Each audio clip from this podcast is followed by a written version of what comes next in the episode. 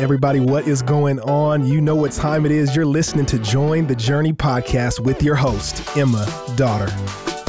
Thanks for joining. Today we are in Judges 12, but before we dive in, quick announcement. If you have been tracking along in the guided journals, you know that pretty soon you're going to run out of pages. The good news is the new journals are out and on Amazon.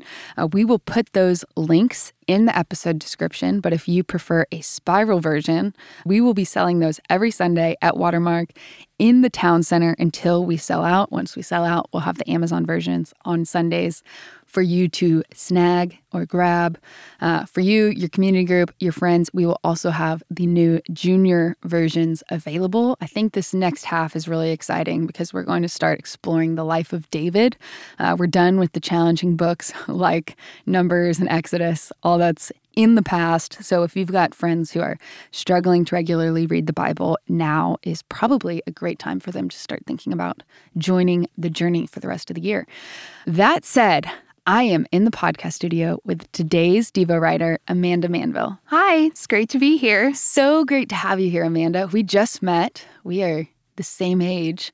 Uh, so it's like a peer to peer conversation. But I'd love to know how you came to know the Lord and then fast forward, what's going on in your life today? Well, I came to know the Lord when I was really young. I grew up in church. I had family that were pastors. So it was definitely embedded into my life at an early age.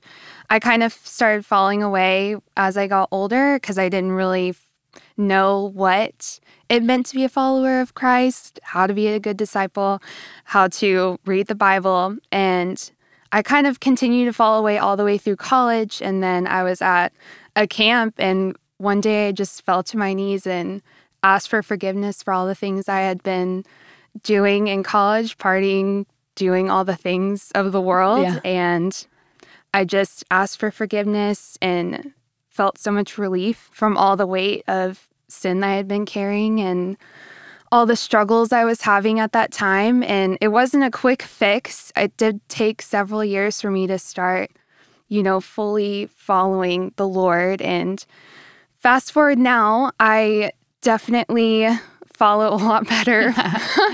I came to Watermark in 2019, and that really changed my life. I started coming to the porch, and I was hearing things that I had never heard before. I was hearing the gospel spoken every single week, and just they spoke on things I had never heard or never. Mm was like never sin taught. struggles or just life sin struggles for sure because growing up in church people don't really talk about you know, the things that they're struggling with, at mm-hmm. least in mm-hmm. the one that I grew up in. So it was amazing to hear people's testimonies and like they struggle with stuff. And I had always seen all the people at my church, like they seemed perfect. Mm-hmm. They didn't mm-hmm. seem to have any problems.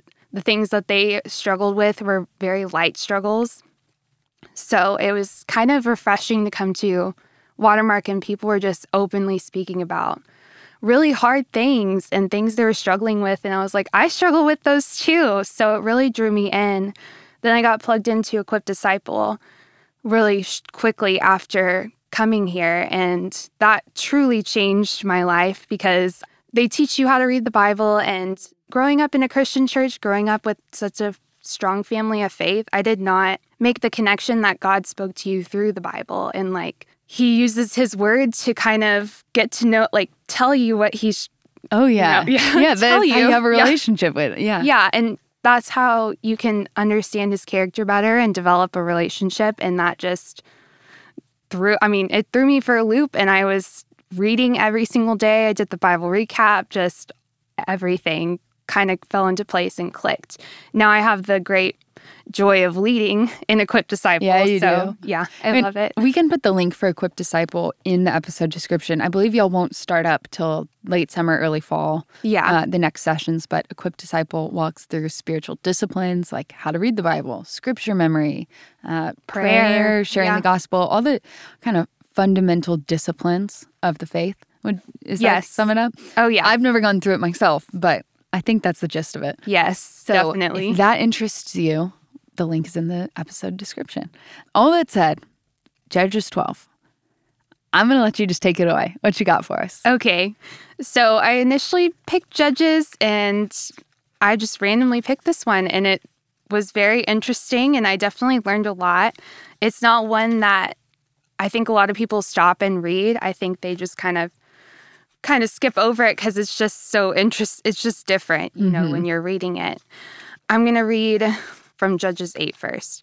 So in Judges 8, it says, Then the men of Ephraim said to him, What is this that you have done to us, not to call us when you went to fight against Midian? And they accused him fiercely, and he said to them, What have I done now in comparison with you?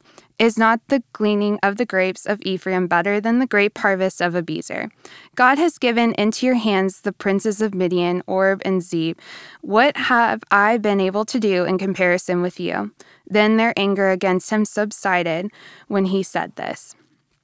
So we have the first encounter with the Ephraimites in Judges 8 with Gideon. And then when we get to Judges 12, we see this conflict again. So at the beginning of Judges 12, it says, The men of Ephraim were called to arms, and they crossed to Zaphon and said to Jephthah, why did you cross over and fight against the Ammonites and did not call us to go with you? We will burn your house over with fire. Jephthah said to them, I and my people had a great dispute with the Ammonites, and when I called you, you did not save me from their hand. And when I saw that you would not save me, I took my life in my hands and crossed over against the Ammonites, and the Lord gave them into my hands. Why then have you come up to me this day to fight against me? Then Jephthah gathered all the men of Gilead and fought with Ephraim. And the men of Gilead struck Ephraim because they said, and then they're talking about the two words, and if one said it wrong, then they got killed. So we have these two similar stories, but different people. Hmm. So we have Gideon, who was a judge and he was full of doubt, but he knew God and knew his law and grew up in all of it. And you know, he doubted a lot, but he did trust God and know him, and God chose him to be a judge.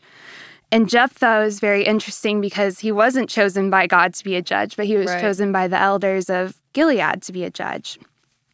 So he wasn't chosen, but God was with him. It stated in the scripture that God was with him. So he was kind of an interesting character because mm-hmm. he didn't grow up the same way Gideon did. He right. didn't an anomaly. Yeah, he was an anomaly. He didn't have the background that Gideon had. And whenever you look at how they took the conflict, Gideon, he wasn't harsh. He wasn't quick to anger. He wasn't going after them immediately. He kind of worked with them and made it okay. And then Jephthah, he didn't ask God. He just went for it. And it caused, in the end, 42,000 Ephraimites to die, and it was one of the first infighting battles of Israel. And later on, we see how this continues when the Levite and the concubine and mm-hmm. everyone fighting each other. So it was just sure. the start of the end for them and Judges. It's interesting, like to kind of summarize that comparison. Uh, Gideon's situation, there's there's an exchange of words, but they kind of work it out. Yeah. Here, really what we're looking at is a civil war. Like Jephthah is from the tribe of Dan, Ephraim, another Israelite tribe, and they're going against each other when they're supposed to be on the same team, uh, which is pretty significant when you think about uh, that these people are supposed to be unified. Mm-hmm. That that that word disunity comes to mind uh, right here in this chapter. I'm reminded as we wrap up of James 1:19, know this my beloved brothers, let every person be quick to hear, slow to speak, and slow to anger. Judges 12 is the opposite of that.